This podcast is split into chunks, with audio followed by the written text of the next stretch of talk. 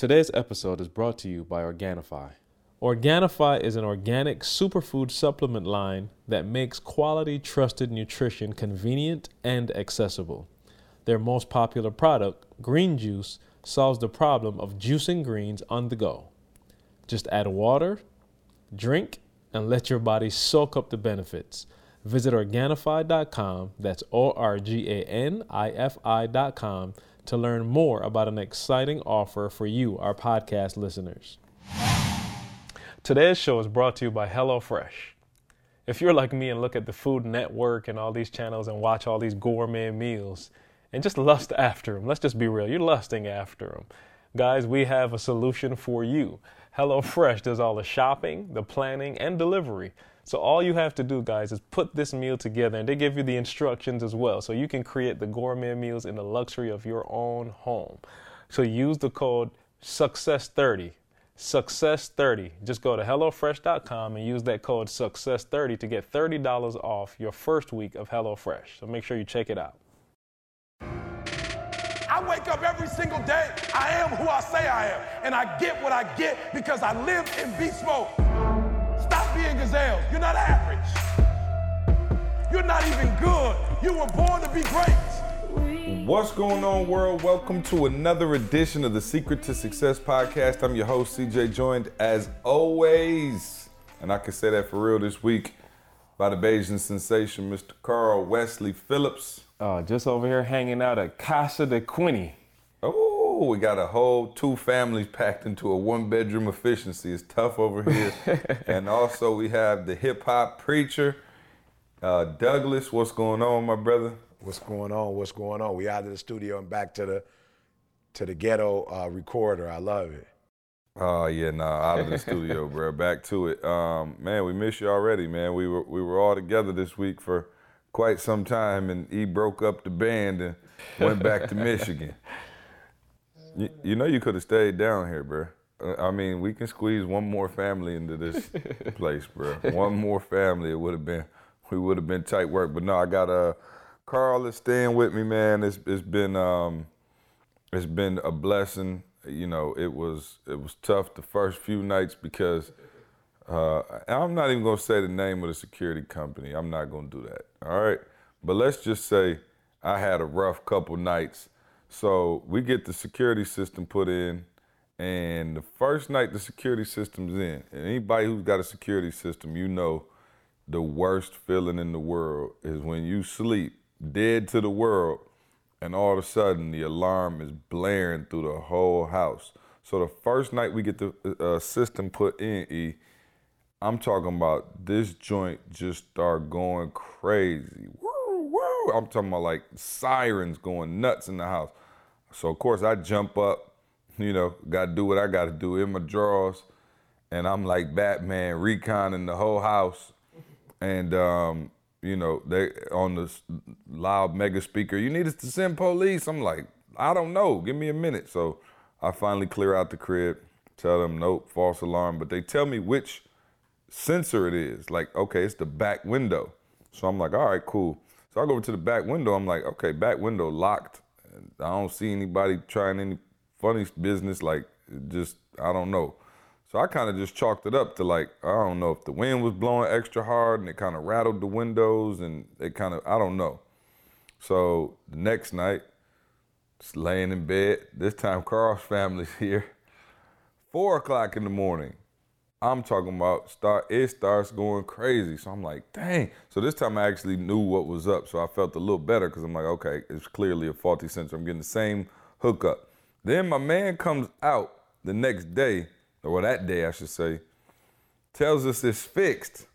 So we, the Phillips family, the Quinney family, we all go to sleep feeling good. System's fixed. We don't have to worry about an alarm.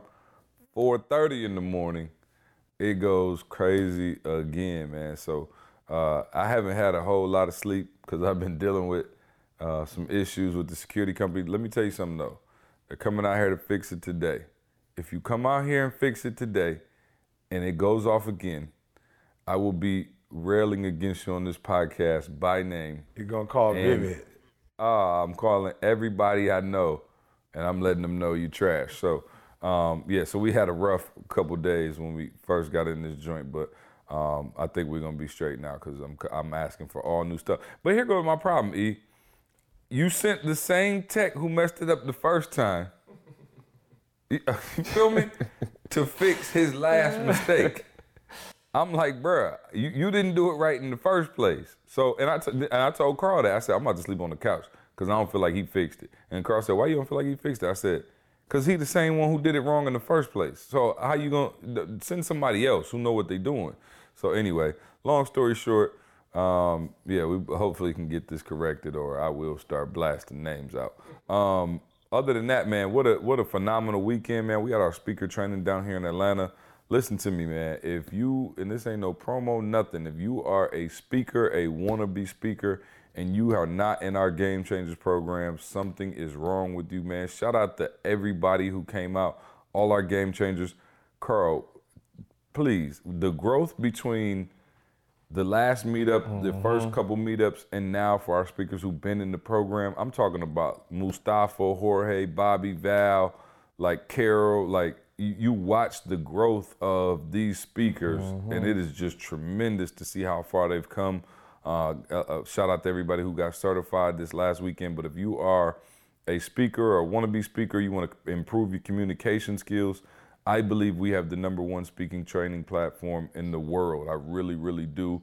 And I can say that with all certainty now that I saw the growth. Uh, my man mm-hmm. Bobby, wow, just to watch him go from barely being able to catch his breath and talk in front of people to giving a keynote yesterday. Handling that was, the stage. Oh, I mean, it, uh, it was funny. It was relatable. It was in depth. It was vulnerable. Like it was everything. And I'm just like, wow, okay, this thing works. So etagamechangers.com if you want to check us out there. And um, yeah, we uh, we would be glad yeah, to have you and, and, and, run you through our program. Yeah, E, I don't know if you got any thoughts on the weekend. Oh, I mean, phenomenal. But you know, for me, man, it was bittersweet, man. Unfortunately, you know, my people lost their daughter. She was only 20 years right. old. So it was right. bittersweet. I didn't get to be there Saturday like I wanted to. I came in for the first hour, kind of intro, just let everybody know, like, yo, I'm here. I never want to be I never want us to have one of those programs, and you know, I'm not comparing us to anybody else, but I never want to be the program where you know people who have watched the videos or whatever is like had this assumption that you know I'm, I'm one of the you know one of the three uh, uh, the you know the, uh, the Trinity, and I'm not gonna be there. Like I don't want people to think that you know. So I'm always there, but uh, I had to go to on the funeral, and man, I had a phenomenal time. Uh, Didi put up a, um, um, a Facebook piece. It was just like, yo, for real, don't take life for granted. Don't take your family for granted. Like, you know, you think somebody 20 years old, they to you know what I'm saying? They got at least another 40, 50 uh, years. You know what I'm saying? Least. And um, it's just crazy, man. So my cousin, unfortunately, she, um, you know, Kayla was 20. And um, I, I, tell you, man, what hurt me more than anything was the um, what hurt me more than anything, man, just as a father with a 20 year old. I think that was the like crazy part. Like Chris is Didi's, you know, first cousin. They're only about two and a half, three years apart, but our children are the exact same age. So Jalen's 23, they son's 23, Kayla was 20, Jada's 20. And so just to watch a father, you know, man, go through, you know, Roderick to go through, you know, that pain that he was going through, man, I promise you, I held my daughter closer you know, um, and and so it was just a rough uh, funeral, man. You know, of course she was in college, so her friends from college were there. So you know, but um, I tell you all the time, man. You think that you're looking at us and you think that, oh, okay, y'all got it going on, everything is perfect, and we live in the same world y'all live in, you hmm. know. And so, man, you got to cherish your loved ones, cherish the moments that you have with your family. You never know how long. Uh, but like I said, family was able to come together, man. We did our thing. We had uh, we, we celebrated her life, celebrated with each other, and then I got a chance to come Sunday. And um, yeah, man, it just feels good to be a part, you know, of this. I don't care if you're a Golden State Warrior fan, you know, if you are the bus, uh, uh the water boy, if you are a coach, an assistant coach, you know, a wife, whatever, um, uh, whatever. It's like you celebrating, you know what I'm saying, as, as, as the team won. It's the same thing for me. I'm a part of this team. I'm not the team, but I'm a part of this team, and it's just good being with a winner, man. Seeing people like CJ said grow. So for those of you who are out there for real, man, if you entertaining speaking, you feel like, yo, this is something I could do. I promise you, there are a lot of companies out there, but I'm, I'm t- I, I just believe, you know, that you we one of the best that is out there, man. Because like I said, see there, Carl there, I'm there, you know, and we at every event, and you know, we cheering you on. So yeah, man, if you if you're thinking about doing it like C said, man, I think you need to come on over and hang out yeah, with us. I'm not man, gonna say any names, but somebody said somebody said they did another speaker training program and they were there for six months and they said they learned more in the first two weeks of being in game changers and being at this meetup than they learned in the whole six Crazy. months being over there. I'm not gonna say any names. I, I, I told you, I reserve the right to say the names. I will bust you out if you m- make us mad, but for now, I'm just gonna say Karma, it was supposed to no be the names. Number, the, the former dude. number one. I know I'm a karma dude, so don't put it out in the atmosphere. I don't want that to happen to us six years from now. I know. Hey, the deep thing for me about the weekend, man, and it's always impressive to me to see the the versatility, the diversity is the word I want to say. Not diversity in terms of race and nothing like that. The diversity of topics, the diversity of speakers that we got. We got people talking about banking, ATMs, finance, uh, math. You know what I'm saying? Like I'm talking about the range is just like whoa, and you could just see them being able to just take the skills and articulate. It, it ain't on specific audience, you know what I'm saying? But you can still relate to whoever your audience is. Um, you know, Quest dealing with the marriage, and uh, what's your boy Chris? Uh, it's just crazy to just watch all the different people dealing with all these different topics, but can still relate to the audience and still give people chills on whatever they're talking about. People sharing some life story stuff, man, that you can see. Like she said, the growth is just insane. Like people, I'm talking about dealing with real life stuff and using it to tell the story not for themselves, but using it to help other people, man. So just yeah, just super, super duper impressed with, you know, what we've seen over this weekend, man. Yeah, no, absolutely. Um, shout out to all our game changers, man. If you want to join us, come join us, man. We got the program popping. It is at its uh, best right now, so we'd love to have you. ET at GameChangers.com. All right, so I want to do something, E, and I, I, I hope you don't mind. Uh, we didn't we didn't really talk this through, but I, I have a new game show, a new segment that I'd like to bring to the podcast. Okay, and this is, you know, we just share. I feel like we share our lives so much on the podcast, and you know, I just want the people to kind of know what a what a He shares my life. He don't share his like. life. He shares my life. Well, I told you I got a one bedroom efficiency in the middle of the hood. It ain't nothing to share. E. I don't have an insider. I had nothing spectacular going on. Hey, E, I will I will bust him out and tell you this. E, we was driving and I did see them watering the um, tennis courts outside. I had never seen that one before. I saw them watering the tennis courts. E, I'm not sure what exactly that was, but the, the tennis courts had the sprinklers on. Uh, Carl, that was not a tennis court at, at all. That was that was a holding cell that you saw. Um, uh, so listen, man. So I think I told you guys before that E is uh, notorious for sending. I don't I don't know if cryptic is the word because when you think of the word cryptic, you think somebody's trying to be sneaky or sly, right? Um, E sends text messages, but as he'll tell you, his brain moves way too fast for his fingers to actually type. Now, the average person, when you send out a text, you may have a word misspelled. You know, there or there might be wrong. Two or two might be wrong, something like that. But E will send you an entire sentence or paragraph that it is literally like Matlock. You have to try to figure out what he's trying to say. And so I thought, let's just play a game show called What the Heck Was E.T. Trying to Say? and I'll read you guys some of the text messages I get. Now, Carl is the contestant, I'm the host, E is the judge. Okay? So I'm gonna read the I am going to read the text as it is in my phone. Carl is going to decide what E was trying to say. E is going to say if Carl is correct. Carl, you get one point for every correct answer. You'll hear a ding ding for all the right answers. What's and the a prize, for all Carl? the What wrong prize do you get? Oh yeah, no doubt. What's the prize? Uh, you can go uh, stand on the tennis court while they water them.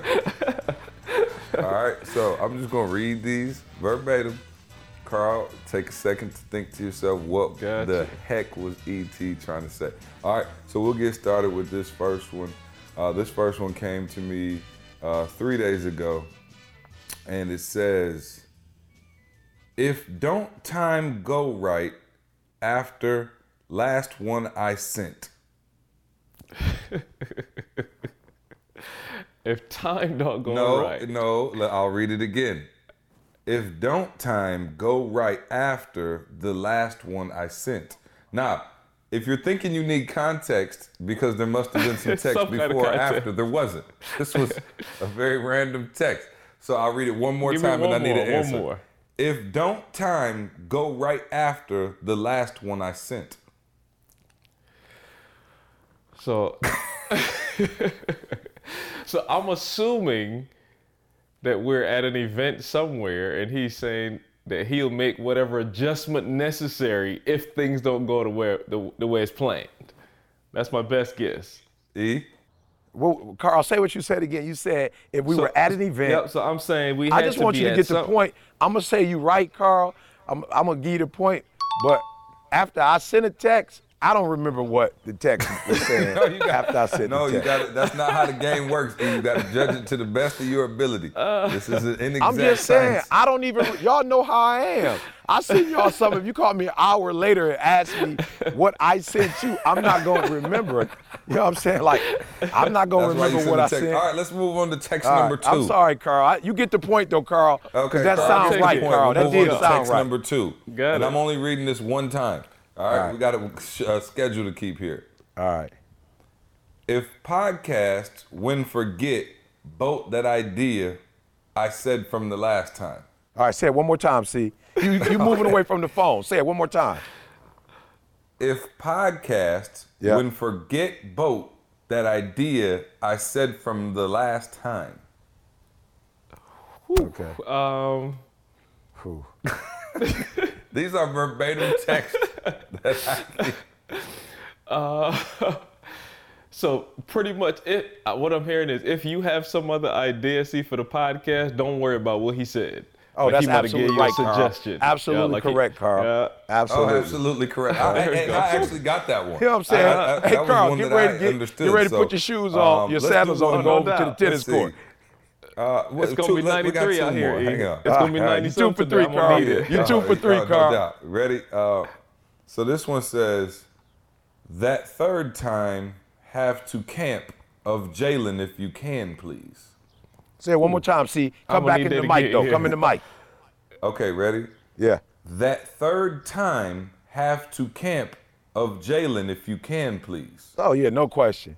Come on, Carl. Hold I need no, you on oh, this. Wait, one. wait, wait. He let Carl. This Carl is the contestant. Ooh, I need you on this one, Carl. Third time. Give me one more. See, give me one more. Give me one more. One more time. That third time have to camp of Jalen if you can, please. So I'm assuming the third time is the third camp. I'm gonna pull this one. The E, I'm lost Yeah. on this one. Yeah. The third camp, something that he needs you to do on the third Absolutely, camp. Carl. third it's camp. right there on the third camp. Absolutely. But for Jalen though, Carl. But for Jalen. Oh, Got you. Yeah. See, I don't need you to the, do it for the me. The thing that'll mess you up with E is you never know if it auto corrected into the third. So third might have nothing to, To do with it. That's Yeah. the thing is you have to actually. But that was at the th- but I felt that and try to spirit on the third what one, though, else he Carl. could have been typing. I What'd you felt the say? You spirit, say? Carl, when you said the third and Jalen. I was like, oh, no question. On the third camp, Jalen's going to need help. Absolutely right, Carl. Absolutely Okay, right. the last one is pertaining to the NBA Finals, and this is, I believe, after Game Two, and it said, "If LeBron jars loss after right game, I think it's over." Oh yeah, that I got that one easy.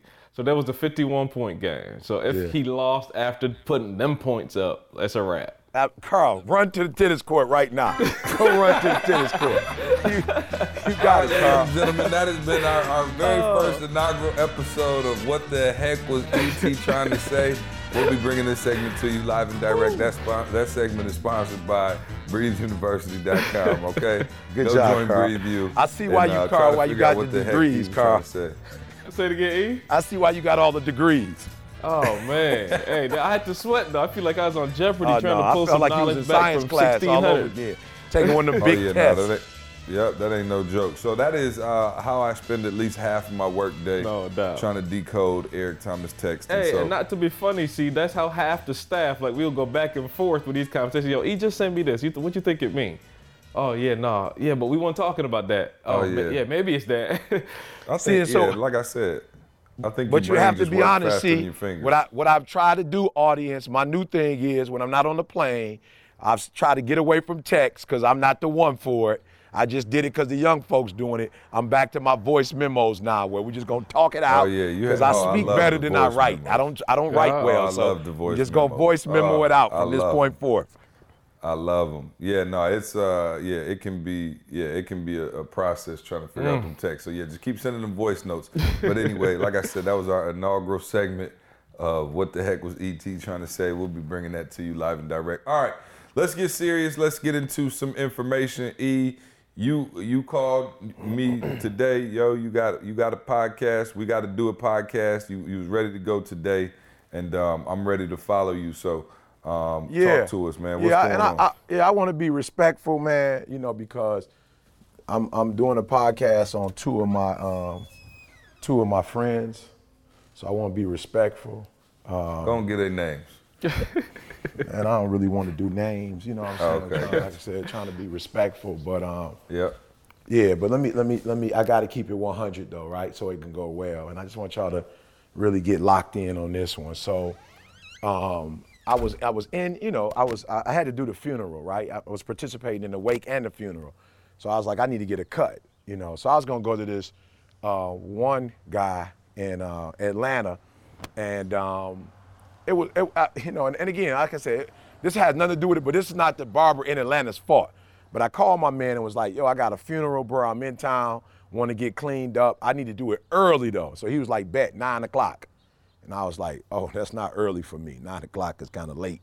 I was like, um, so Kendall, Early. so yep. So Kendall told me, Kendall was like, E, just hit Lee Lamb up. You know what I'm saying? Your boy at the barbershop, nine o'clock, like that ain't acceptable for you. So just hit Lee. And I'm like, Kendall, like, Lee live in Huntsville, bro. Like, that's a three-hour drive. But Kendall was like, yo, it's the weekend. Call him and see, you know what I'm saying? He ain't doing nothing. He could just hang out, do the whole, you know, because Lee kind of like a speaker, so he could probably benefit from the game changes. So I was like, all right, bet, let me hit him up. So I hit Lee, was like, Lee, what you doing over the weekend? He's like, yo, E, I'm actually off. You know what I'm saying? So I can just come up, clean you up, and then head back. I was like, all right, cool. You know, he's like, maybe uh, Saturday night, Sunday morning, I head back. I was like, cool. So I hit him Thursday morning and was just like, I mean, I'm sorry, I hit him Friday morning, was like, yo, Lee, you straight? And he was like, yo, E, man, we like, yo, I want you to talk this out with me. I was like, talk out what?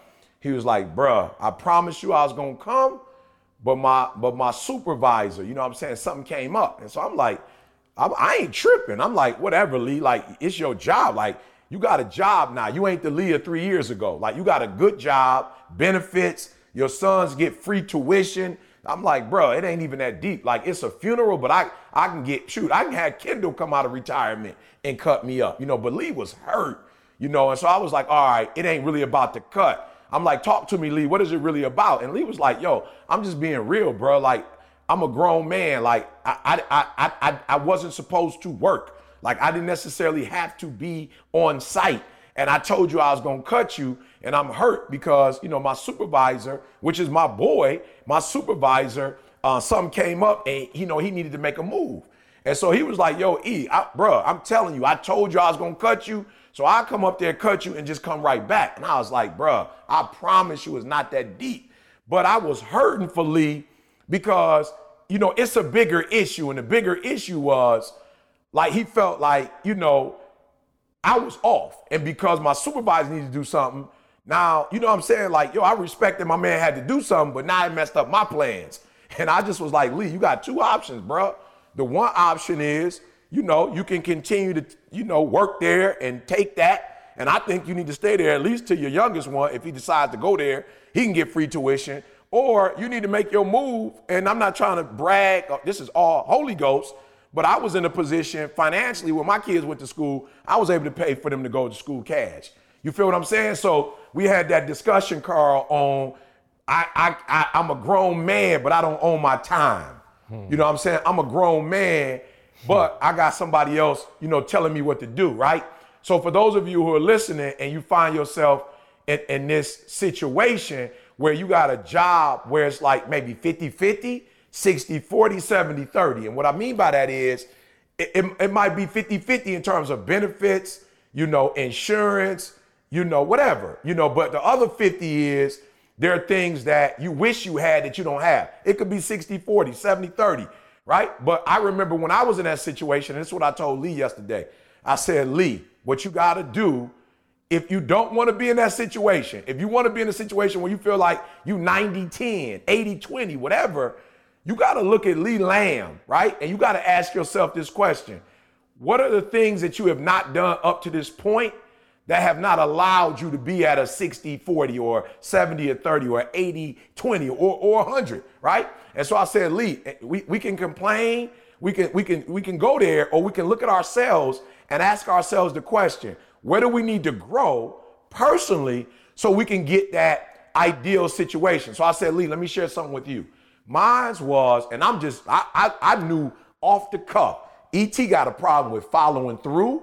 I knew there was a time in my life that I would start something, and I'm talking about I'm going in gung ho. I'm, I'm talking about I'm bringing the pain, I'm bringing the energy, I'm talking about what I'm gonna do, I'm telling people what I'm gonna do. You know what I'm saying? I'm starting it off. I'm calling all the people. I'm getting everything organized, getting everything ready. And somewhere in that in the middle, that doldrum, when it ain't hype no more. When when I used to see used to have this quote back in the day where it's kind of like, you know, some people who aren't successful, what happens is when the feeling is gone, they kind of check out. And that was me, flat out. I was that dude. Once it fizzed out, the, the feeling was gone. By the third week of college, the fourth week of college, I phased out. So I realized, like, yo, E, you got a major challenge with following through. And it's absolutely no way you're going to be able to get out of certain situations until you put yourself in a situation where you can follow through on what you said you could do. So that was my biggest, you know, challenge in my personal life. And once I was able to follow through, the other one was structure. I'm working in like major universities. I'm, ma- I'm working in schools. I don't have no data. I'm not evidence based. I can't tell you when I was doing the advantage if it worked or it didn't work. Like I wasn't, I wasn't keeping no stats, right? And so I couldn't prove nothing. So those were the two things that I looked at in my life and was like, yo, E, if you could fix the not following through, if you could fix the not measuring stuff and get some numbers on your stuff, I don't even care if it ain't quantitative. You can get some qualitative stuff. You can get some stories, some antidotes. Like if you could, if you if you could prove that where a person started and six months being with you, this is where they were, you're gonna be on a whole no, another level. So real quick, I just want to talk to those people out there, and I'm telling you firsthand, I know. I had three supervisors in five years. Three supervisors. I had one supervisor was there for years, an intern. I loved her. She was a people person. She would give you a, a, a, a if you came to work every day, she'd give you a, a mental uh, health day off that month. You could take a Friday off or a Saturday off. I mean, she was just cool, bringing food in. A second boss, uh, phenomenal. She came in and knew, like, yo, I ain't the one. So she kind of allowed us to like operate in our strengths. She gave us money to do the stuff we supposed to do. We traveling to LA, making it happen. My third supervisor, she I, just no disrespect, you know what I'm saying? Because I believe in karma and I'm not trying to get no negative feedback on me, but she was just a control freak. Like she didn't she didn't really care about what your plans were, how you did it. It was just like, yo, this is my way or the highway, right? And so that last supervisor, I just couldn't live under those circumstances, right? So it wasn't nothing against her. She was the boss. You the boss. You do what you want to do when you want to do it. But for those of you out there who are crying, I'm gonna tell you this. This is what I told my boy. We went back and forth. I was like, look, it ain't no need of crying. I do not waste time no more talking about stuff that I can't control. Like I'm not on that no more. I'm like, whatever. I don't have that kind of energy. I told my boy, if you don't like the situation and you really don't like the situation, you a flamingo like I'm a flamingo. Let's talk. Let's talk about why we got here. How do we get to this job? Why are we at this job? What are we supposed to learn? What are areas that we're weak at? So I just I, I just wanted to just real quick talk to somebody out there and just say like, yo, if you don't like your circumstances, I promise you, you could do something about it. And where does it start? It doesn't start with blaming the boss. It don't it don't start with you tripping over the circumstances. It don't start with you saying, I wish, I could have, I would have, I should have. From my perspective, if you don't like where you are, to me it starts with, yo, ET, what do you need to do to be the boss? For real. And one of the things I realized about all the supervisors that I had when I was at Michigan State, they all had PhDs and I didn't. That was the thing. That was the common thread. Like, yo, you got a master's degree when you got hired. And, and, and some people are over you, not because they're sweeter than you, not because they're better than you, not because they know how to do something you don't know how to do. Like, one of the requirements were to, to be the boss in that particular role, you need to have a PhD. So guess what? Years after going through what I went through, I put myself in a position, PhD wise, where I never have to have that happen to me again. So I just want to say to those of you who are listening, if you don't like your job, if you're in a place where you don't want to be, do not call your best friend and and and complain about it. Legitimately ask yourself, one, why am I not the boss? Or two, what do I need to change to make myself better? Because here's what I'm gonna tell you, and I believe this, and y'all can correct me if I'm wrong. But I believe that the higher the performer you are, the less crap you got to deal with. Bottom line, that's what I believe. LeBron ain't got to deal with certain things. Michael Jordan didn't have to deal with certain things. Uh, Kobe Bryant didn't have to deal with certain things. Serena Williams don't have to deal with certain things. Venus Williams didn't have to deal with certain things. I'm just being real. When you are a very high performer, there's some things that most people who are average and good will go through that you wouldn't even go through. So hated to be transparent. You know, that's my dude. The, uh, the supervisor is also my guy. You know, we go back. We used to do ministry together. So I ain't, I'm not trying to dog nobody out. But I just thought this was a perfect time to share with you.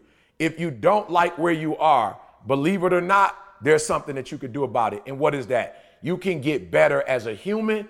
You can get better as an employee, employer.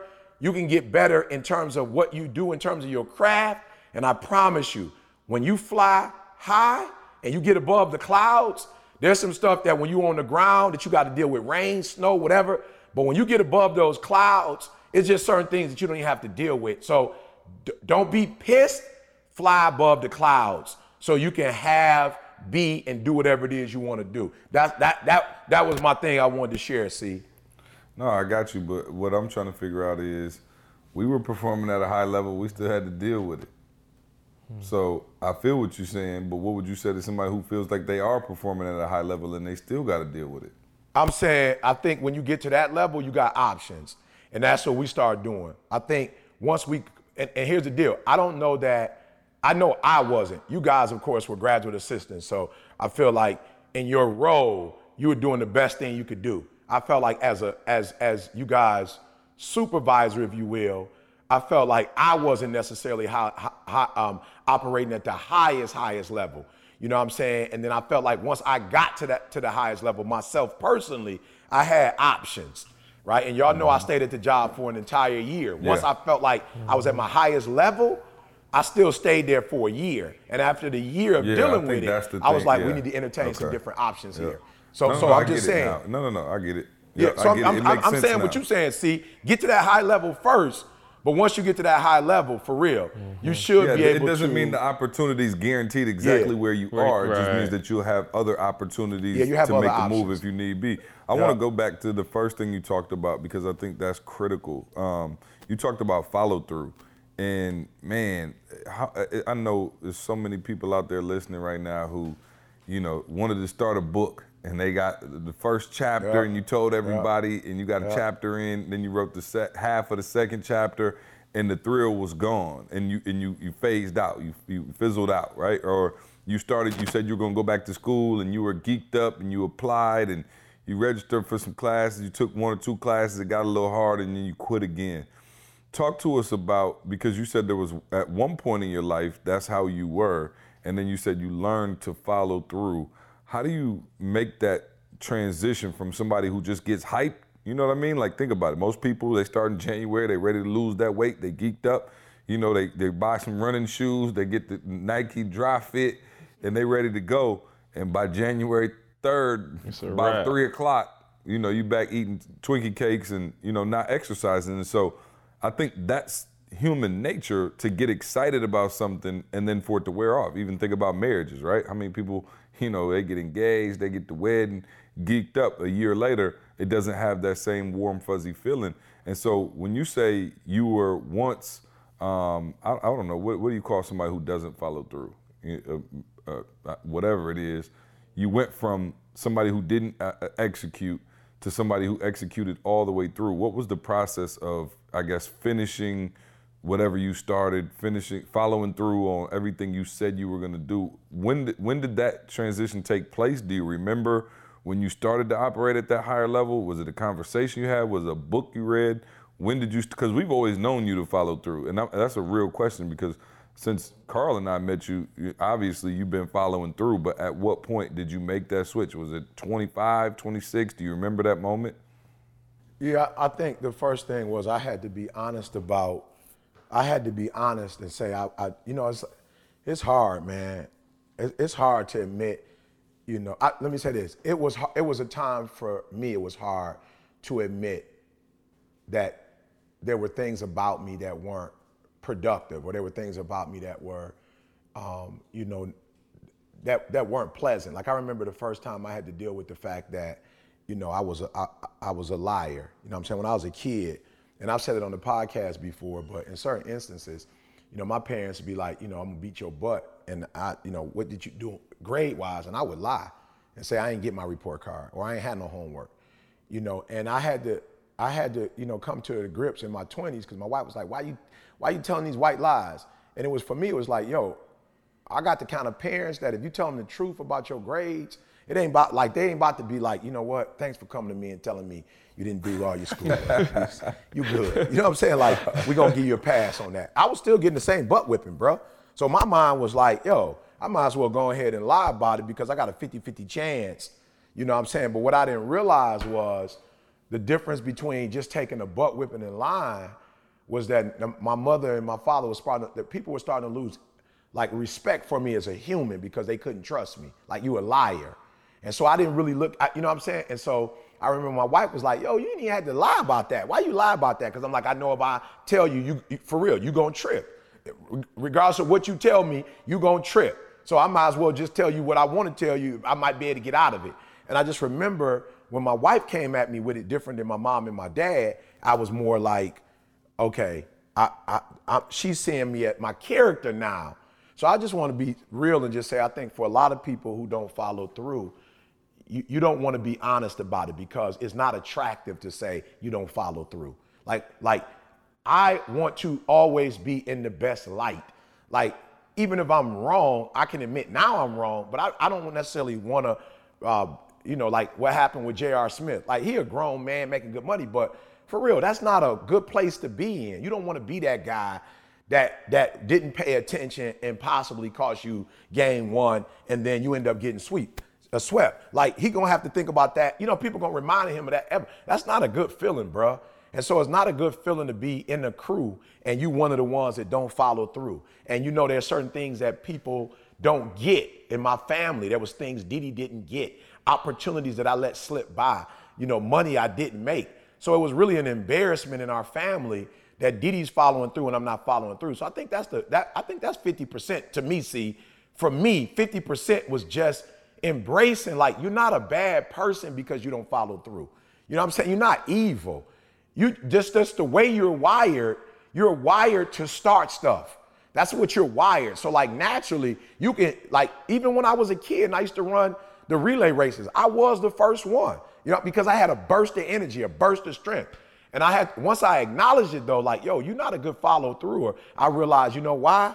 Because you were naturally gifted with a burst of energy. You don't necessarily feel that same way in the middle or something. Now I do in the end, see, I'm not gonna lie to you. Like if I gotta do 20 chapters, by the time I get to that 17th boy and I can see the light at the end of the tunnel, I'm sweet. But chapter six, um, and seven, seven and eight. eight, nine, ten. Oh, bro. Them chapters. oh, the, the middle me. ground where oh, dreams go to die. you know what I'm saying? So what where dreams go to die, the burial ground for your dreams oh, right in the middle. I'm talking about a burial ground, bro. All your stuff. I start realizing that I needed to start hanging around people who follow through. You know what I'm saying? Like it's that easy. I started hanging around people that follow through, and I noticed that they had techniques for that middle boy. That It was things that they would do when they got to the middle. So one of the things that they would do that I never did was they celebrated the beginning. You know what I'm saying? And ended the beginning. I never ended the beginning. See, it, it just phased out. That sucker just fizzed out, right? So what I've learned to do now is, let's say I um, yesterday I, I, I went on a like a 45 you know uh, minute run. I hadn't done that in a while, and I remember there was a time in my life where I would be like, if you stop halfway or stop in the middle, it's not considered a, a sweet run because you stopped. Now I'm at the point, bro, where I might go 20, 22 minutes and just be like, yo, stop. If you need to stop, stop and get you some water and keep going. Because it would be better to go, it would be better to stop and run five, six miles than to run two straight and then you quit. So I had to start learning um, to get around people who knew what to do in the doldrums, is what I call it. So once I started getting to the doldrums of life, where it wasn't fun no more, where it wasn't necessarily exciting no more, I didn't have that adrenaline going. I, I, I started watching them and I would notice they take a break, they create other goals, they start all over from scratch. You, you know what I'm saying? They would have um, accountability partners. And so I think that's what happened. See, and when I came to Michigan State, I got with Rodney um, Patterson, I got with Demetrius Marlowe, and I got with Dr. Uh, Pero Dagbovie. And these were all dudes that were um, close to my age and were performing at a high level. And so I was able to watch them. And the last thing I think I did see that I never did, I didn't have a routine. Like I never really had like my own personal routine. And I think that that routine allowed me, even when I got in the doldrums, to get through them. Hey, my, my biggest challenge, E, is why does it take 99% of us, though, till we get, uh, and I'm not gonna call it edge, because whatever, but why do we have, to, why does it take so long for us to get this stuff? You know what I'm yeah, saying? Because yeah. if you could understand this joint at 19, bro, oh, like the rest of your life. Conversation last yeah, night. Yeah, if you could get we this at 19, it it's over. Like I'm saying, your life should be so sweet after that. But it take a lot of us doggone it till 30, 40, 50 to just get 10% of the stuff that, you know, that we know works. Like it's not even, like you said, it's not even rocket science. It's well, stuff I think that if you Carl, take. For me, I wasn't following through. And until I got married, I didn't even know I wasn't following through. Mm. You know what I'm saying? Like, I wasn't aware right, that I wasn't right. following through triple on the darkness. level that what I wasn't what following your mom through. Call on. it triple darkness. Yo, I'm talking about you don't know that you don't know that you don't know.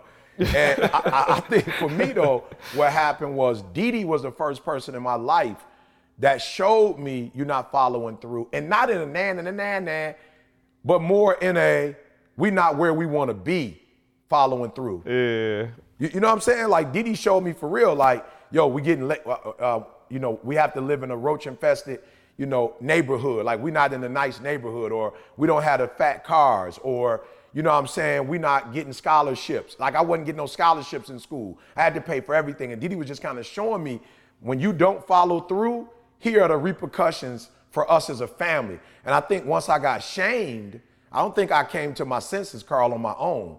Once I got mm. shamed and I started seeing like, wow, we're not living like other people, and we're not going out to eat, and we don't have money to go to the movies, and we're not traveling. And the first time we did travel to uh, Hawaii, we stayed in a little small uh, two-star, you know, hotel while our other friends were at the resorts.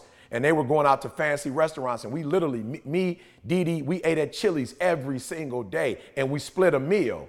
And it was at that point that I started realizing that. And I had got one of those tickets, Carl, where it wasn't a real ticket, but I, I said that I would go on some um, resort uh, visit and I had to sit and go through. Oh no doubt. Uh, the little the little sessions they do. Oh, I had to go through two sessions, yeah. two days, Carl, and they put me in the booty hotel. Oh, you didn't have to go to the timeshare time when they share, oh, upside timeshare boy. I had to do the timeshare boy, Carl. Oh, they writing upside down. Oh so you man, get tickets sit in the Blue back Man of the. Group. I went to Hawaii, but I was all the way in the back, the lag session. I would close the door to the bathroom when people would come out.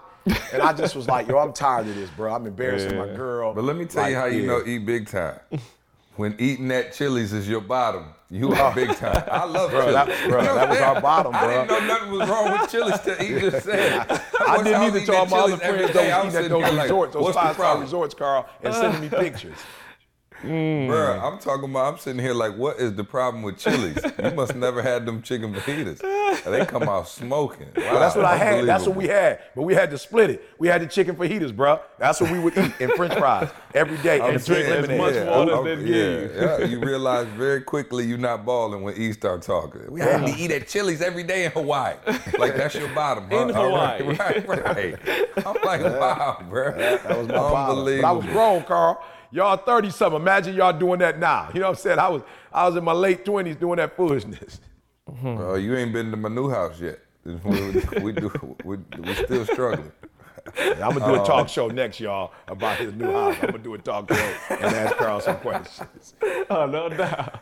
Um, hey man, let me tell you something.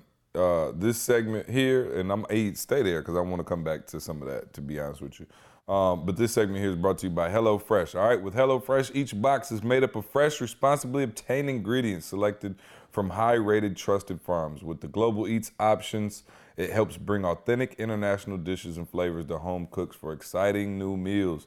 The convenient part is that all the ingredients come pre-measured and labeled meal kits. All right, cooking will become something you actually look forward to when you come home from work instead of dreading it. All right.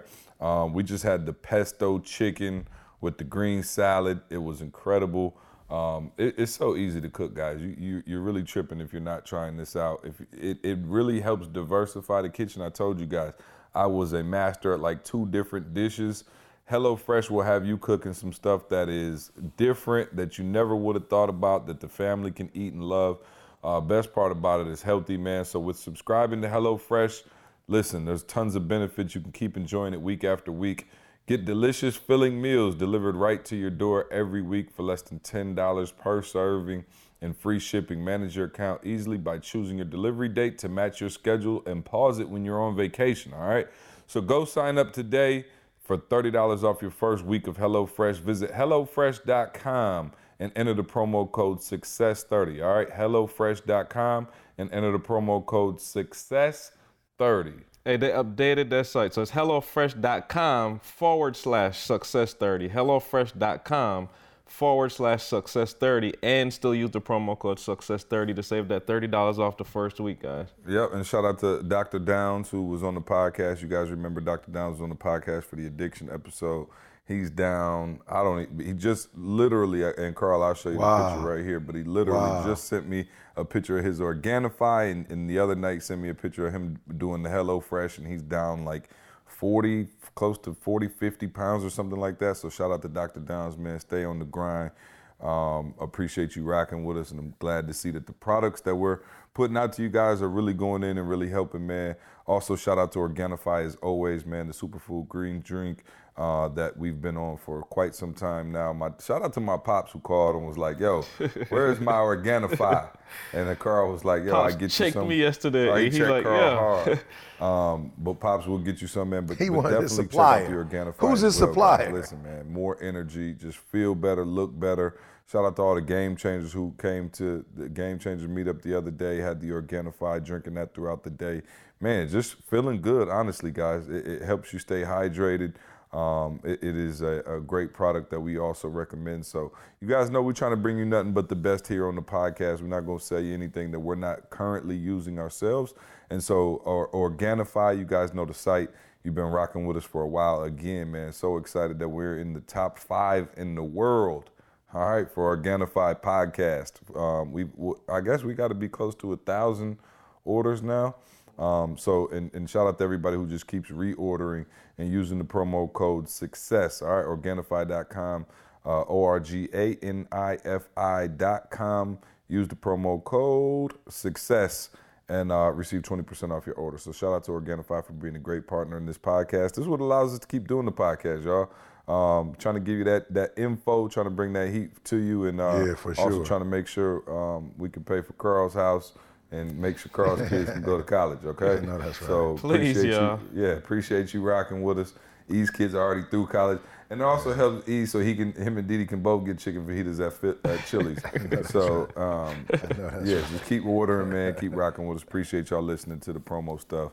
And um, E, back to the uh, back to what we talked about. So, do you remember give me can you give us a couple stories a couple examples of the first few times you really start following through on what you said you were going to do and then how that changed the perception of you because i think Bro, there's a huge. lot of people out there yep. probably like you were and like yep. we all were at one point yep. where you're not executing and you talk about it and you think people really don't remember like you know those people who Yep. come up to you and they're like, Yep. "Yo, I, I got this great idea. Yep. I'm about to do this. I'm about to do that," and then you know you don't hear from them again. see? Like it never happens, and in your mind, you think they forgot, and so then they label you as somebody who does not execute. Yep. And Man, so, see? what's the difference Woo. between that and becoming an executor and the type of person or type of people you attract and the type of opportunities you attract? Whew. I don't even want to give an example. You just went so hard. Listen to me, guys. One thing C said game changer. people treat you different, y'all, when you execute. I'm just trying to tell you. And I'm not saying it's fair, I don't know what it is, but I promise you, when people see you executing and then executing on a high level, it's a game changer. So we don't have time to get into all of it, but let me say this. When I got my four-year degree, it was that that's when I remember I, I, I remember like it going to another level. Now the first thing was my GED program because I was doing that consistently and you start seeing me in the newspaper. I, I start like they start literally doing like big time programs, like special hour long series, you know, around me. Like, so it might have been like a couple newscasters and, you know, like the big news writers, whatever. They would be like, yo, E, we doing this big story uh, uh, for Black History Month, or we're doing this big thing about gun buyback. Like, E, we want you on. And I would be like a special guest. And so I remember walking through the city and people starting to show me love. Like, yo, that's the dude right there that can help kids get their GED, you know, and go to college. But I remember when Doggy came to me and was like, yo, that's got an expiration date on it. If you don't get your degree by the time you're 30, I'm promising you, people gonna start disrespecting you. Like the little GED thing, it, it ain't gonna hold no weight. And I was like, okay, I'm gonna take your word for it. And I, I literally graduated I was probably about, it was 2000, 2001, so I was 30 years old. But I remember when I got that four year degree, I remember Michigan State saying, like before, we want you up here, E, we want you up here. But once I got my degree, I remember them calling me like regularly, like, what is it gonna take? Okay, we're gonna get you a fellowship. Okay, we're gonna find you an apartment. Okay, we're gonna put you up in a hotel when you first get here. Okay, I'm gonna make sure you get some money. So, yeah, see, the GED was the very first one, the program having a nonprofit organization. But that first degree is when I think people start looking at me as, yo, this dude can finish something. And, and, and, imagine, see, it took me 12 years to do it, and I still got pub for it for just finishing. Yeah, no, I think that's big. And then, so for you to be able to execute on a few things and people started to treat you different, um, give some people who are, are currently not executioners um, give them some practical solutions on how they can do it. Like, should should they? So I would say, and you can either back it up or maybe not. But first of all, stop telling everybody you're gonna do something. You know what I mean? Like, I think that's the first thing is because you run around you're saying a million things out of your mouth. So I would just say, write down all your ideas. Yeah, right. Yeah. And start with the ones that will yeah. bear the most fruit yeah. and literally pick one yeah. or two, right? Because yeah. I think we get so caught up, like, oh, I'm gonna do this, I'm gonna do that, I'm gonna lose 100 pounds, I'm gonna do this, I'm gonna do, like, literally write down a goal. Like, start with a goal because I imagine, E, once you started to execute on things and you saw how that felt, then you kind of crave that feeling again. And so it's, it becomes easier to execute. Crave. So, can you give us some practical, practical things that we can do to start executing? He, he said, crave, bro. I ain't, bro, let me say this to you crave ain't even a word. My wife started respecting me in a way she never respected me before. Mm. You know what I'm mm. saying? Once you get past that honeymoon stage, like the level of re- respect Didi had for me when I finally graduated, then I came to Michigan State and I started handling my business. And she was like, yo, I ain't got to carry the weight no more. You know what I'm saying? Like my man handling his business, just that alone, bro. Your wife, you know what I'm saying? Like respect, man, bro. I was just like, let's go. But the first thing I would say, see, is say it once publicly and don't ever say it again. Like, because I, I said this before. Every time you say you're gonna do something and you don't do it, you get a high when you say it. You feel me? Like you see people walking around talking to each other. Yeah, I'm gonna do this, I'm gonna do that, I'm gonna do this, I'm gonna do that. So say it one time because you do need to be held accountable. People need to know. You know, so when I said I'm studying Spanish, I didn't say it because I was trying to be big time. I said it because I know me. Like I'm not going to study. If I don't tell nobody I'm doing it, and don't nobody ever ask me about it, I'm prob- I promise you that sucker gonna slip. And his, I'm not gonna do jack. So do say it. Like don't let nobody tell you don't say it. But don't be saying it four, five times. Say it one time or two times till you can to the people that you love who gonna hold you accountable, right? So so say it. After you say it, or before you say it, think about what it really what realistically it's gonna take. So I was talking to Rochelle, right? And Rochelle was like, E, you need to do this, this, this, and that. You know what I'm saying? If you want to get this type of help. And I told Rochelle, I was like, I can't do it. You know, Rochelle was like, what you mean by that? Because you ET. What do you mean? I said, Rochelle, I pray an hour and an hour and a half a day. I'm studying Spanish an hour a day. Me and Jorge. I do something with Nikki. I ain't, I don't have another hour to be working out. So I'll go run, but that's about all I got time to do. Like I don't have another three hours. So I'm not gonna lie to you and act like because the way you look, I, I would have to commit a couple hours to look like that. I don't have it. So some of you say stuff and you don't really think about what is it gonna take to do that. You need to mm-hmm. think that through. What does it take? I'm not spiritual like I am just because I've been getting up at three o'clock in the morning, four o'clock, five o'clock in the morning for years, putting in an hour, hour and a half a day. So I got spiritual muscles.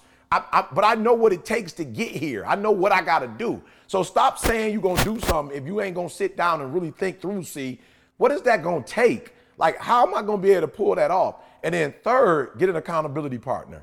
Like, get somebody else who trying to do what you're trying to do. So I literally found other people who were trying to graduate, who trying to get out of college in the next year or two. I started studying with those people. Some were my age, some were younger, but we all had the same goal of this sense of urgency that, yo, we got to get out of school. Tavarius Black, he was trying to do producing. He's like, man, I can't stand school. I got to get up out of here. You look at a Jada. Jada trying to get up out of school, bro. She taking uh, summer courses. She ain't like saying it's the summer and I want to go to Miami. And Jada like, I want to be through with this. And then when it's time to party, I don't want no interruptions. So I started hanging with people, see, who also wanted what I wanted. I started reading books. I started watching movies that had something to do with what I wanted to do. I started listening to music that motivated me. So everything I did see was to put me in a place to be something that I wasn't. I'm, listen to me, guys. I'm being real with y'all. I am I am not a follow througher. I'm just gonna be real with you. I am not. I wasn't born. I wasn't born like that. I wasn't made to finish stuff. I, I, I was made. I got a lot of energy. I am the dude that you bring in to get your party hype. I'm the dude you bring in to get it started. I'm the party starter. I'm not the party finisher. Well, E, it look like you are to me. No, I'm not. I'm not naturally a finisher. So I get in environments, I get around people, I surround myself with things that are and people who are executors because if I hang with them, guess what I'm going to do? I'm going to do what they're doing. All right? So this is for those of you who feel like you're not like ET, man, I'm not an executor, man. I, I, uh, I can't do what you're telling me to do. I can't do it either. But when you start hanging with people who do it, I promise you, you hang with them long enough, you will become them. Yeah, and, and, and real quick, the other thing that I want to talk about is, um, and I think this is critical. This is a critical component. And I think this is maybe like the step 7.5 on the, on the road to 10, right? So we actually had a point in our company where we were executing and we thought we were executing at the highest level. And EU alluded to it a little bit. We thought we were executing on the highest level, and we were. We had a form of execution, but it wasn't the highest level. And so here's the example, guys, and I, and I actually wrote about it um, in the book. Um, but one of the things that killed us is we were all practitioners at heart. And so when we started the Advantage program, we had a crazy program. Mind you, most programs on campus at Michigan State were getting out like 20 kids. I mean, max. They had budgets, they had all kind of stuff. They're getting 20, 30 kids to come out. So we started the Advantage program, and I promise you, we're getting 300 students out, 250 students out on a regular basis on a Tuesday. On Wednesday, we had study table. We're getting another 100 kids to come out to study table and everything, right? We're executing in our minds, E, at the highest of high levels. E mentioned it though. What we weren't doing is we didn't have data to back yep. it up. We didn't have data saying students who came to an average of four advantage sessions a semester, grades were likely to increase. We didn't have any of that. And so what we were doing is we thought we were executing at the highest level. We even made a sweet video. We had a pitch. And what happened was we went to Dr. June, who was the provost of the university, we had a sweet video. We had students come with us to speak and we showed the video. The video was fire. I mean, you know, we do the video thing very well. Video was fire. We broke down the program, how we run the program, how our attendance looked, how many students were getting out, the whole nine. We had students there to kind of testify on our behalf in hopes to get money. And when we were done presenting, they said, looked at us and was like, okay, all of this was cute Where's the data that shows it actually works? We cannot write you a check until you show us that it actually worked. And we were like, well, what do you mean? We, we just showed y'all. We getting 300 students out. Matter of fact, y'all came out to a, an event. Right, and saw And they it. said, well, how do we know it's just not a big party and it's a big feel-good session? Are students more likely to stay at the university because you guys are doing that? Now, we knew they were, just in our heart of hearts, we figured, yo, they're more connected to the university. You know, we see them here, they're excited. We see them going to study table. They're coming and telling us, hey, I'm passing my test, I'm doing well. So we're going off of all of this data that we think we have, but we have no hard evidence. And so we had a, a responsibility now to take it to that next level where we actually were tracking student progress, where we could show if a student came to the Advantage program X amount of times, their grades went up. We could show their predicted GPAs versus what they actually got. And they were actually doing a lot better. And that changed the entire game See. for us. So, E, speak to being like a half executioner to being a full So, so let me add one piece to it, E, before you go. Let me add one piece. Hey, we did do research, y'all. The whole program was based on the premise that the majority of these students were first generation students and did not feel connected to the university. That was like we did our we we started the program based on research, but C said it. That's only like half of the problem. Like we identified, man, if we could get them more family oriented, because a lot of them were going back home, a lot of them were doing some, you know what I'm saying? If we can figure out these things and create this environment for them, boom, we hit it. And we did perfect research on that, got it, hit it on the head, met those needs, but see, just mm, yeah, 50 per- that was about 50% at best of the research that we need to go for, E. See, bruh, let's pray. Let's we need to stop and pray right now. We need to stop and pray. We need to stop and pray. Look, if you're listening, and I don't know how to, I don't know how to do this, but C said it. The predicted GPA is the, was our golden ticket, y'all. Was our golden hmm. ticket, and we didn't realize it. And so I'm gonna say it again for those of you who may or may not have heard it. But when each student came on campus, based on their high school academic performance and based hmm. on the academic rigor at Michigan State University, they had a scale that showed in the first year what they thought a student would actually do, right? So it's just like in basketball.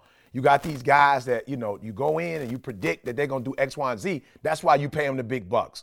And it don't mean that's what's gonna happen, but that's what you predict. That if you get um, Sam Bowie and bring Sam Bowie on your squad, Sam Bowie gonna take you to the championship. So you cash Sam Bowie out as the number one pick and you give him a big check, right?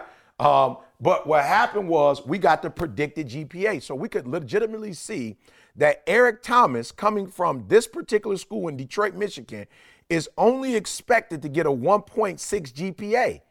So once we understood, when we finally start, and that's why you got to move, y'all. That's why I told you to get in the environment, because it's stuff that happens when you in the environment working and grinding. So it ain't nothing wrong with getting mm. started. We just saying if all you could do is start and you can't finish, you're not gonna make the same kind of money. You're, you're not gonna have the same type of life. You're not gonna get the same appreciation, the same respect, whatever. So I saw Eric Thomas only gonna get a 1.6 we would legitimately make sure that you got the motivation you needed. But remember what remember what C said. We'd also send you to a tutor and find out what you were strong in. So your profile showed if you were strong in math or English. So we knew if you were weak in English, we needed to focus on uh, the English. Or if you were weak in math, we needed to focus on the math. So we legitimately had young tutors that could help you in that area. And I'm gonna give you an example. We had a dude, uh, Marshawn Pettis. Marshawn was, hey, Marshawn know I love him. He blowing up in Michigan right now, doing his thing in the same field, math. This boy was the hoodest tutor I ever met in my life, right? he was the, a fire math uh, student. Truth. But I'm talking about hood. And the reason why I liked him is because he could relate to the kids from the community. There were other A students, they were so good as students, but they couldn't help students. And this boy could help them to understand math like nobody's business. And so if Eric Thomas had a 1.6 and we helped Eric Thomas to get a 2.1, we was murdering the game. He didn't need a 3.0. We showed that we helped his GPA go up a 0.5.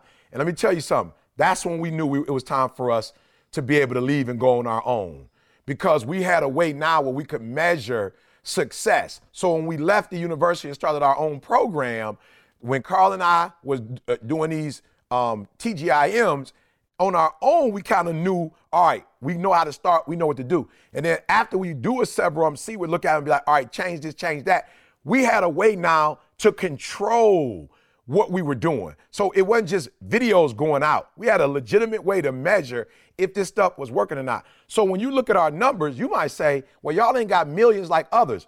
We may not necessarily have the numbers that other people have, but we know that our impact and our reach goes much higher. It might be somebody with 2 million followers on Instagram.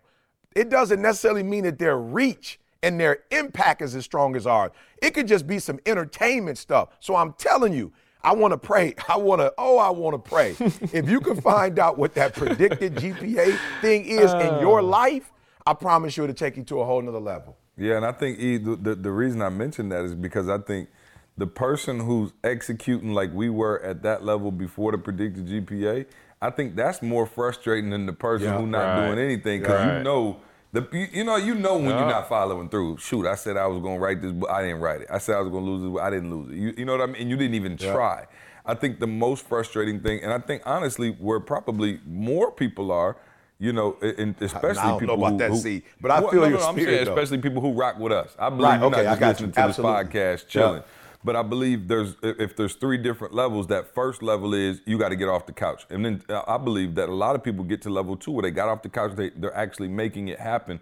But what they believe to be the highest level of execution, just like we got slapped in our face and found out, oh, this is not the highest level of execution. Right, right. Matter of fact, we're only on level two, but we thought we were at right. the highest yeah, level. Right, right, Bro, right, you right. couldn't have told me walking into that meeting that we weren't about to come out there with the sweetest budget, oh. number one program in the world. They're gonna send us on a world tour to teach other people how to do this. And when I tell you they were unimpressed, I mean they were oh, unimpressed. I didn't see a smile. I didn't see a congratulations, no handshake, no claps after the video. They was like, this is some foolishness, and then we don't have no empirical data saying that this actually works. And so we had to go back to the lab. But that's the importance of putting your stuff out there, not being scared to put it out there to the world, and not being able and not being um, afraid to receive honest criticism and feedback because that sharpened our tools so much more. We run the school days program right now. School days is better now because of what we went through there. And I think you guys are frustrated because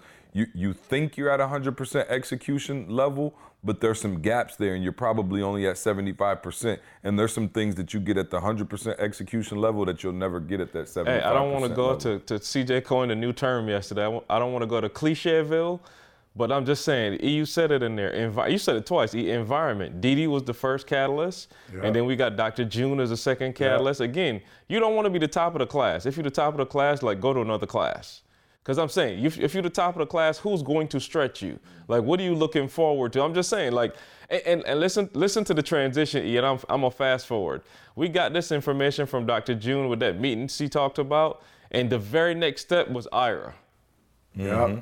We got yep. a statistician, y'all. Yep. We just literally the very next step. Yep. A statistician that works right in the office that deals with these numbers, and my man was able to just collect some information from us, plop them in, and pop out some numbers. Oh, your average student GPA has increased. Boom. And that quick, y'all, we transitioned from level two to level whatever, just because we're in the environment to have those people challenge us and not let us settle for what we thought was the top of the class. So and, I'm just and gave I'm us information that we wouldn't have got on our own. I remember Ira saying to me something, bruh, Ira said something that blew my mind. I was like, Ira, that's so, bruh, that's so simple. But I didn't even know to think or to do it. He was like, yo, you don't need no more. Why y'all trying to get more students? He like, y'all don't need to get no more students to prove no right. point. Now what you need to do is get the students that ain't coming to the advantage. Hmm. And now we need to research them. you know what I'm saying? Compare. He like, y'all, y'all about to run y'all head through a wall trying to get 300, 400 kids. He was like, yo, we don't need 400 kids. Give me a Get small 50. sample size. Get 30. Yep. 30 to 40. Give me 30 to 40 kids that's not coming to your program, and let's see the difference between the two. And Ira's thing was, why are you worrying about Michigan State? If you give me the numbers and we crunch these numbers and we can prove that your program worked, even if Michigan State ain't impressed, you can take it somewhere else. Hmm.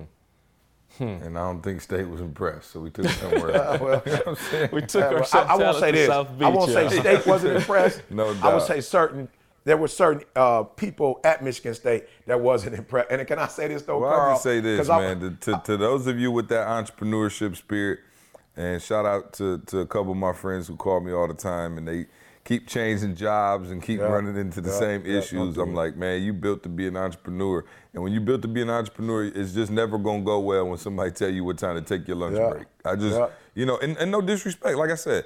I- No A lot of my, a lot of my, a lot of my friends, my wife, you know, i- can think of a lot of people love going to a corporate job or you know, and and having a more structured environment. And if that's you, kudos to you. I would never listen.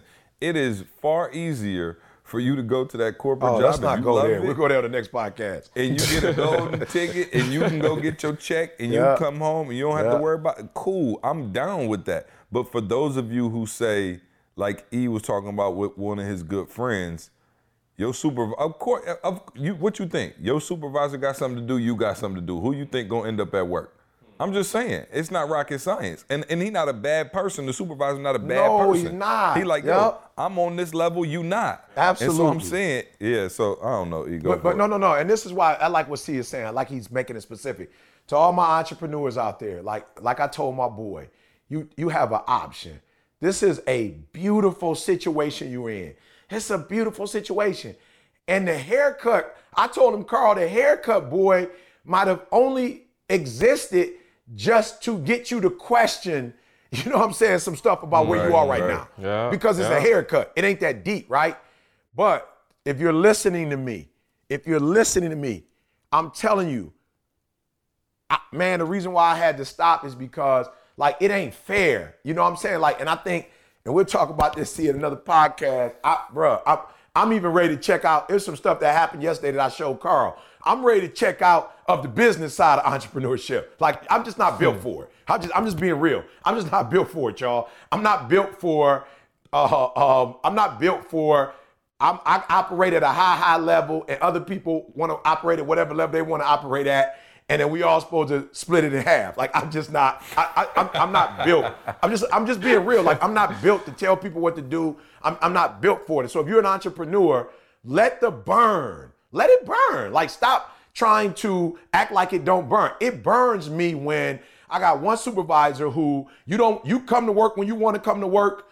I gotta come when you tell me. You you you you you get to go and be with your family. I don't get to be with my family. You answer the phone when you want to. I gotta answer it when you want me to, and when I don't, I, I just can't deal with the unfair boy. It's like it's different. What do they call it? Like it's it, it, what's good for the goose is good for the gander. I can't hmm. deal with these different standards. You got one standard that you live by, but you're trying to make me live by another standard. Like I can't deal with that. And if that's you, I just want you to know I'm an example. C's an example. Carl's an example of if you're really tired, here, here go my here go my nugget for the day. I'm not gonna do one. This is my nugget for the day.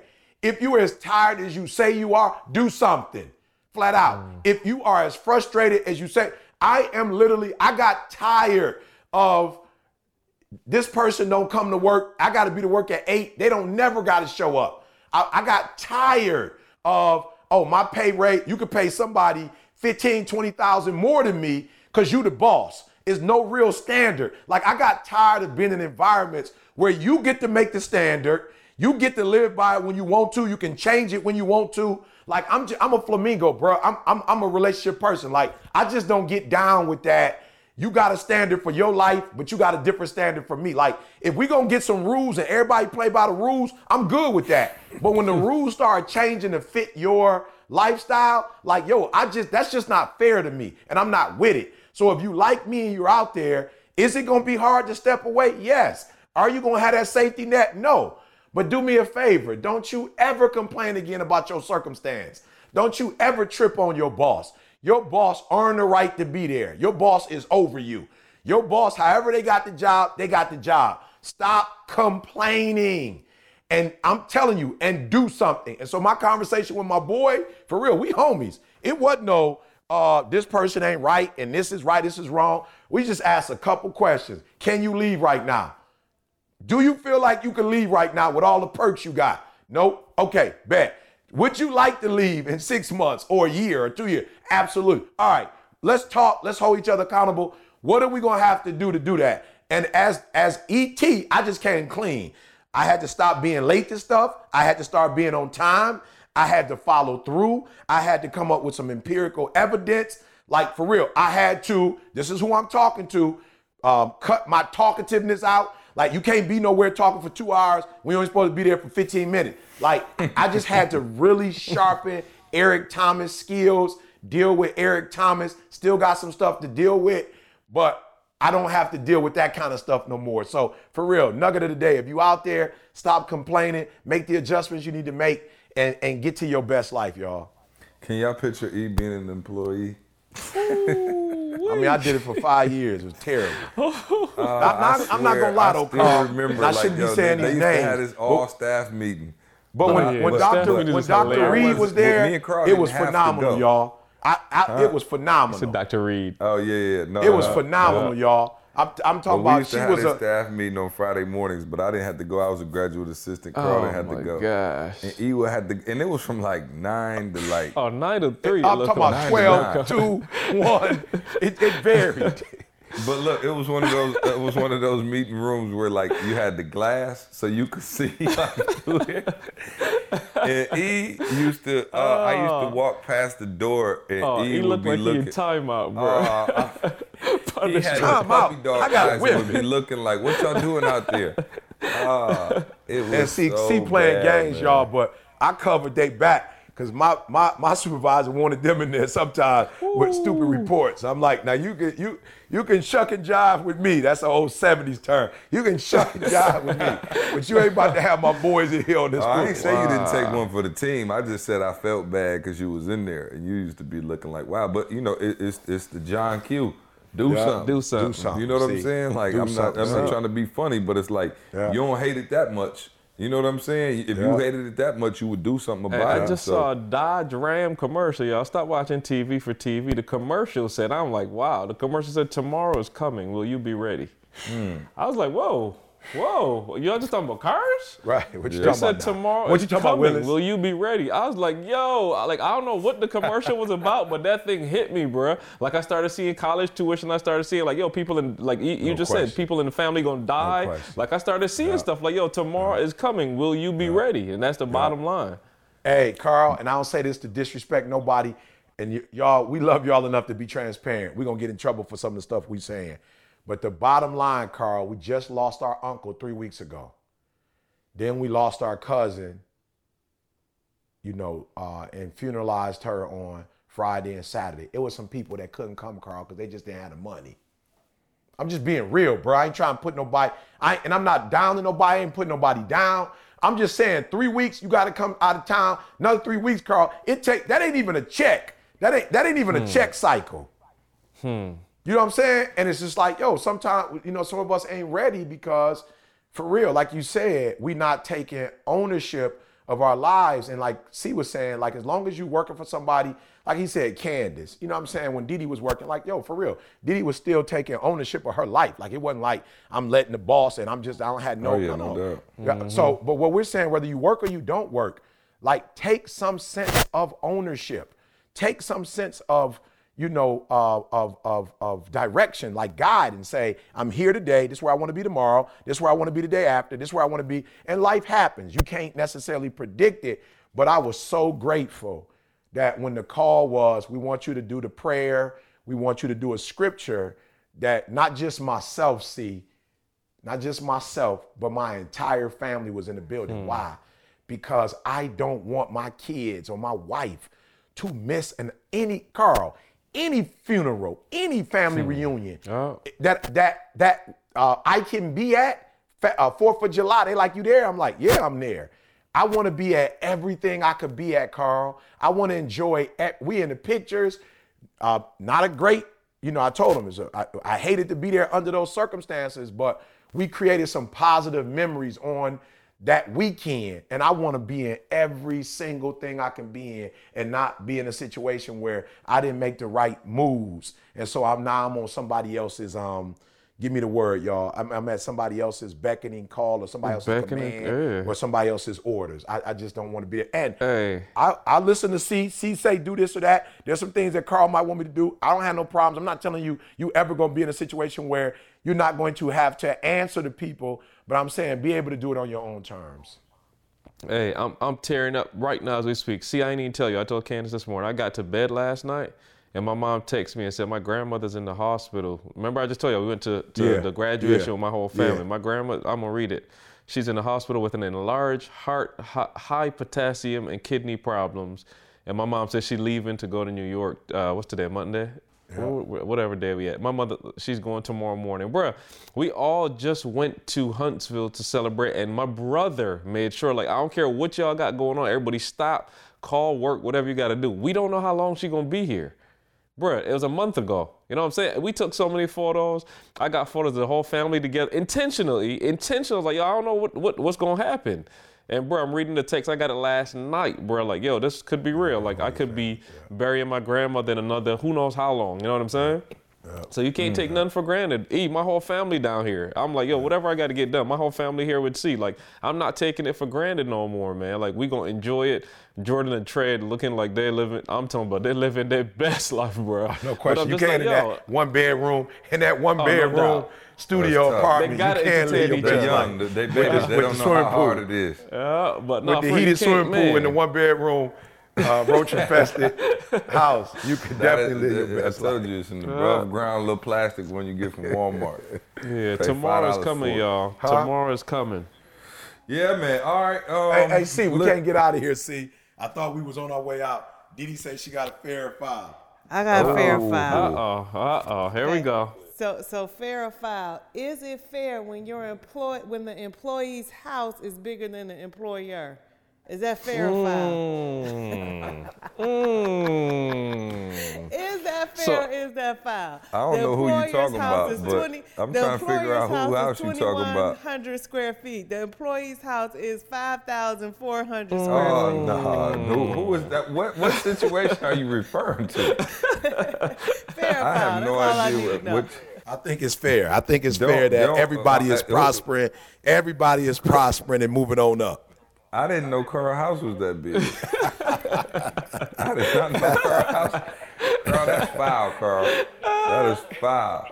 Hey, it shows that the boss did everything he said he was going to do and more. Absolutely. That's what it shows. Absolutely. Yeah? perfectly Absolutely. Fair. Hey, but is, is it? She got to throw something in there with the fair file with the with the 2,300 square feet couch though. She got to throw that in there. Oh, no doubt, no doubt. All right, um, we got uh, June 24th. Shout out to St. Louis. All right. June 24th, St. Louis. We are in the building for the Take Control Conference. Make sure you come out to the Take Control. Uh, if you don't want to be stuck like in that meeting that he was stuck in at uh, Michigan State, where you're looking out the window like a puppy dog, wishing you could go out and make your dreams become a reality, come out Who's to the Take Control out the Conference window? in St. Louis. Um, also, what else we got, Carl? Help me out. Uh, the, don't forget Phenomenal Life Jamaica. Phenomenal Life Jamaica, absolutely.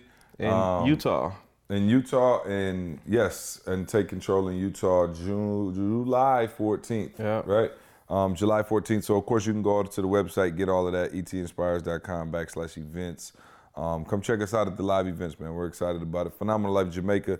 Uh, tickets on sale now. And so we'll we will see you at all of those places. He already gave a nugget of the day, Carl. You got yeah. anything you want to tell the people? I'm gonna tell y'all tomorrow's coming, it's man. That's it. I leave it there. Tomorrow, come. Oh yeah, it's good to be back, y'all. Yeah, I missed, missed y'all last, last week. week. Yep. Yep. But hey, y'all was in great hands. I listened to that joint. Oh man. So yeah, yeah. Good stuff, man. Well, all right, man. We'll let y'all go, man. We appreciate you. We love you. We'll see you next week. I want you to focus on here right now. Don't you worry about when you get home. You make this. You concentrate on this opportunity. You don't worry about tomorrow. You concentrate on this opportunity with all your might, with all your soul.